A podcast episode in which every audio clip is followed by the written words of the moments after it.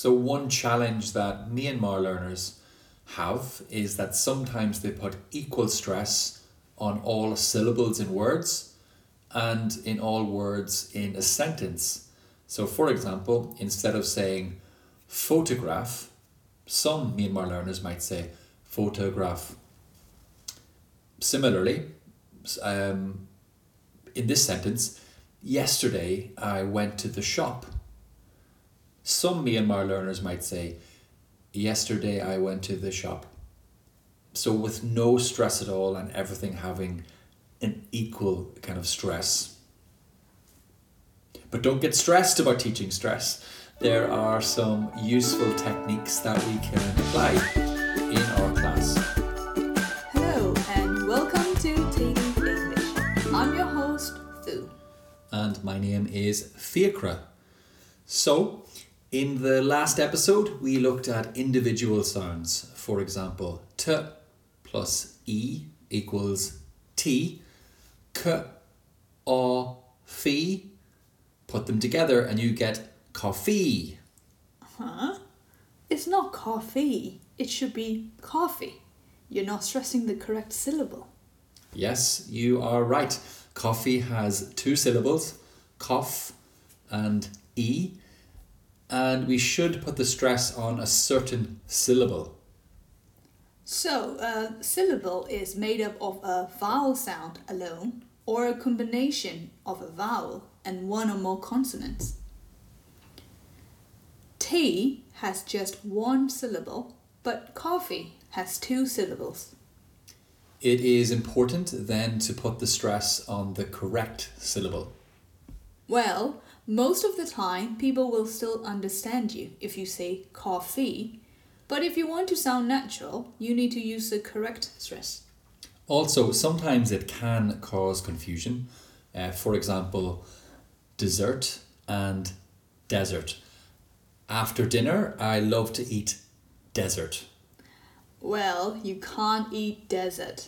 It's a place, and camels normally live in the desert. So it's important to use the correct word stress. Now, what is stress? Imagine I'm going to teach you this word amazing. Okay, let's listen to this word amazing. Amazing. How many syllables are there? Three. That's amazing. Now, listen again and decide which syllable is louder, longer, has a change in pitch, and is clearly pronounced. Amazing. The second syllable. Perfect. Now, that is word stress. Repeat after me. Amazing. Amazing. Okay, I'm going to say this word three times. The first time, just listen. Amazing. Now, second time, listen and whisper the word amazing. Amazing. Now, third time, listen and repeat after me. Amazing. Amazing. Perfect. Amazing. Now, I'm going to say three more words. Think of how you would teach these words to your learners. Think of the stages we just did. Photograph. Photography. Photographic. With word stress, are there any patterns? Or how do we know which syllable is stressed if we see a new word? Well, there are some patterns that we can teach students. So, for example, if a word is a noun or an adjective and it has two syllables, the stress is likely to be on the first syllable. For example, player, yellow, handsome, dancer. Also, for words that can be used as both verbs and nouns, for example, export, export, the noun has stress on the first syllable, export, and the verb tends to have stress on the second syllable, export. So, for example, uh, UK exports have dropped this year, the noun. Ireland exports beef to Asia, the verb. Again, there are patterns and it's not 100% correct all the time. So, we have talked about word stress. Let's move on to sentence stress now. There are lots of similarities between both, so listen to this sentence. I wish I was tall like my brother. Yeah. So verbs, nouns, and adjectives usually carry stress because they carry the meaning. So in this sentence, I wish I was tall like my brother. You can place more stress on the most important word in the sentence or the meaning that you want to convey.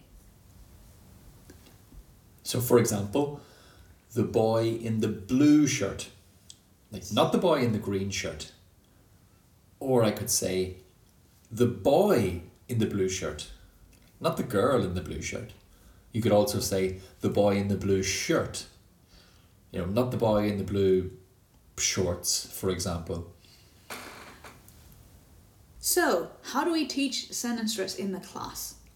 Well, we can raise the learner's awareness that words that carry meaning are usually stressed, and that depending on your message, you might want to put stress on different words. So, one challenge that Myanmar learners have is that sometimes they put equal stress on all syllables in words and in all words in a sentence. So, for example, instead of saying photograph, some Myanmar learners might say photograph. Similarly, um, in this sentence, yesterday I went to the shop. Some Myanmar learners might say, yesterday I went to the shop. So, with no stress at all and everything having an equal kind of stress. But don't get stressed about teaching stress. There are some useful techniques that we can apply in our class.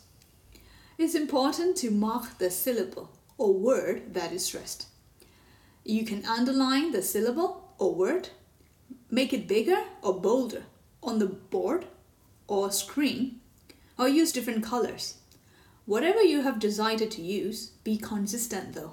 I like to use little circles. So I'll have a larger circle over the, let's say, syllable that is stressed, and then two smaller circles over the unstressed syllables. So let's say, for example, amazing.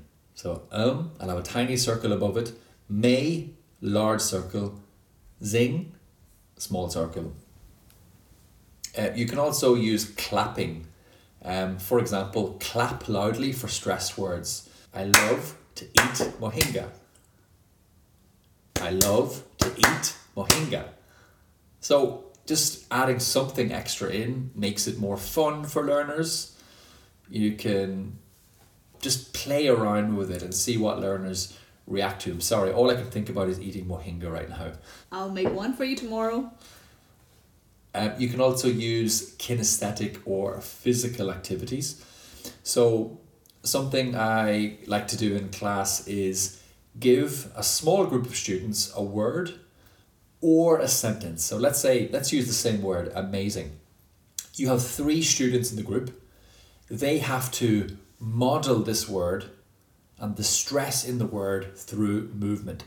So if three students are sitting down next to each other, the first person says, ah, they stay seated. The second person jumps up, may. Third student sits down, zing.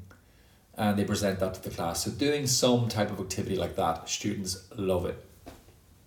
One last technique we will mention is asking your students to guess which syllable is stressed. So asking them uh, which way of pronouncing this word sounds most English. So I'll demonstrate that now with do. Okay? So, can you say this word? H A P P I N E S S. Can you say it in all three ways? The first syllable. Happiness. The second syllable. Happiness. Third syllable. Happiness.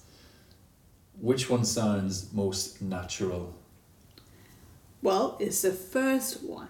Don't say the second one, that sounds like another word that we're not going to talk about. Yes, there's a few different uh, activities you can do with your learners. We hope we have taken the stress out of teaching stress. And if you enjoy this episode, please share it, please send it to a colleague or like it, whatever you want to do. Show us some love. This is Healy English, where we brew knowledge, sip inspiration, and connect with a vibrant community of teachers. Happy teaching!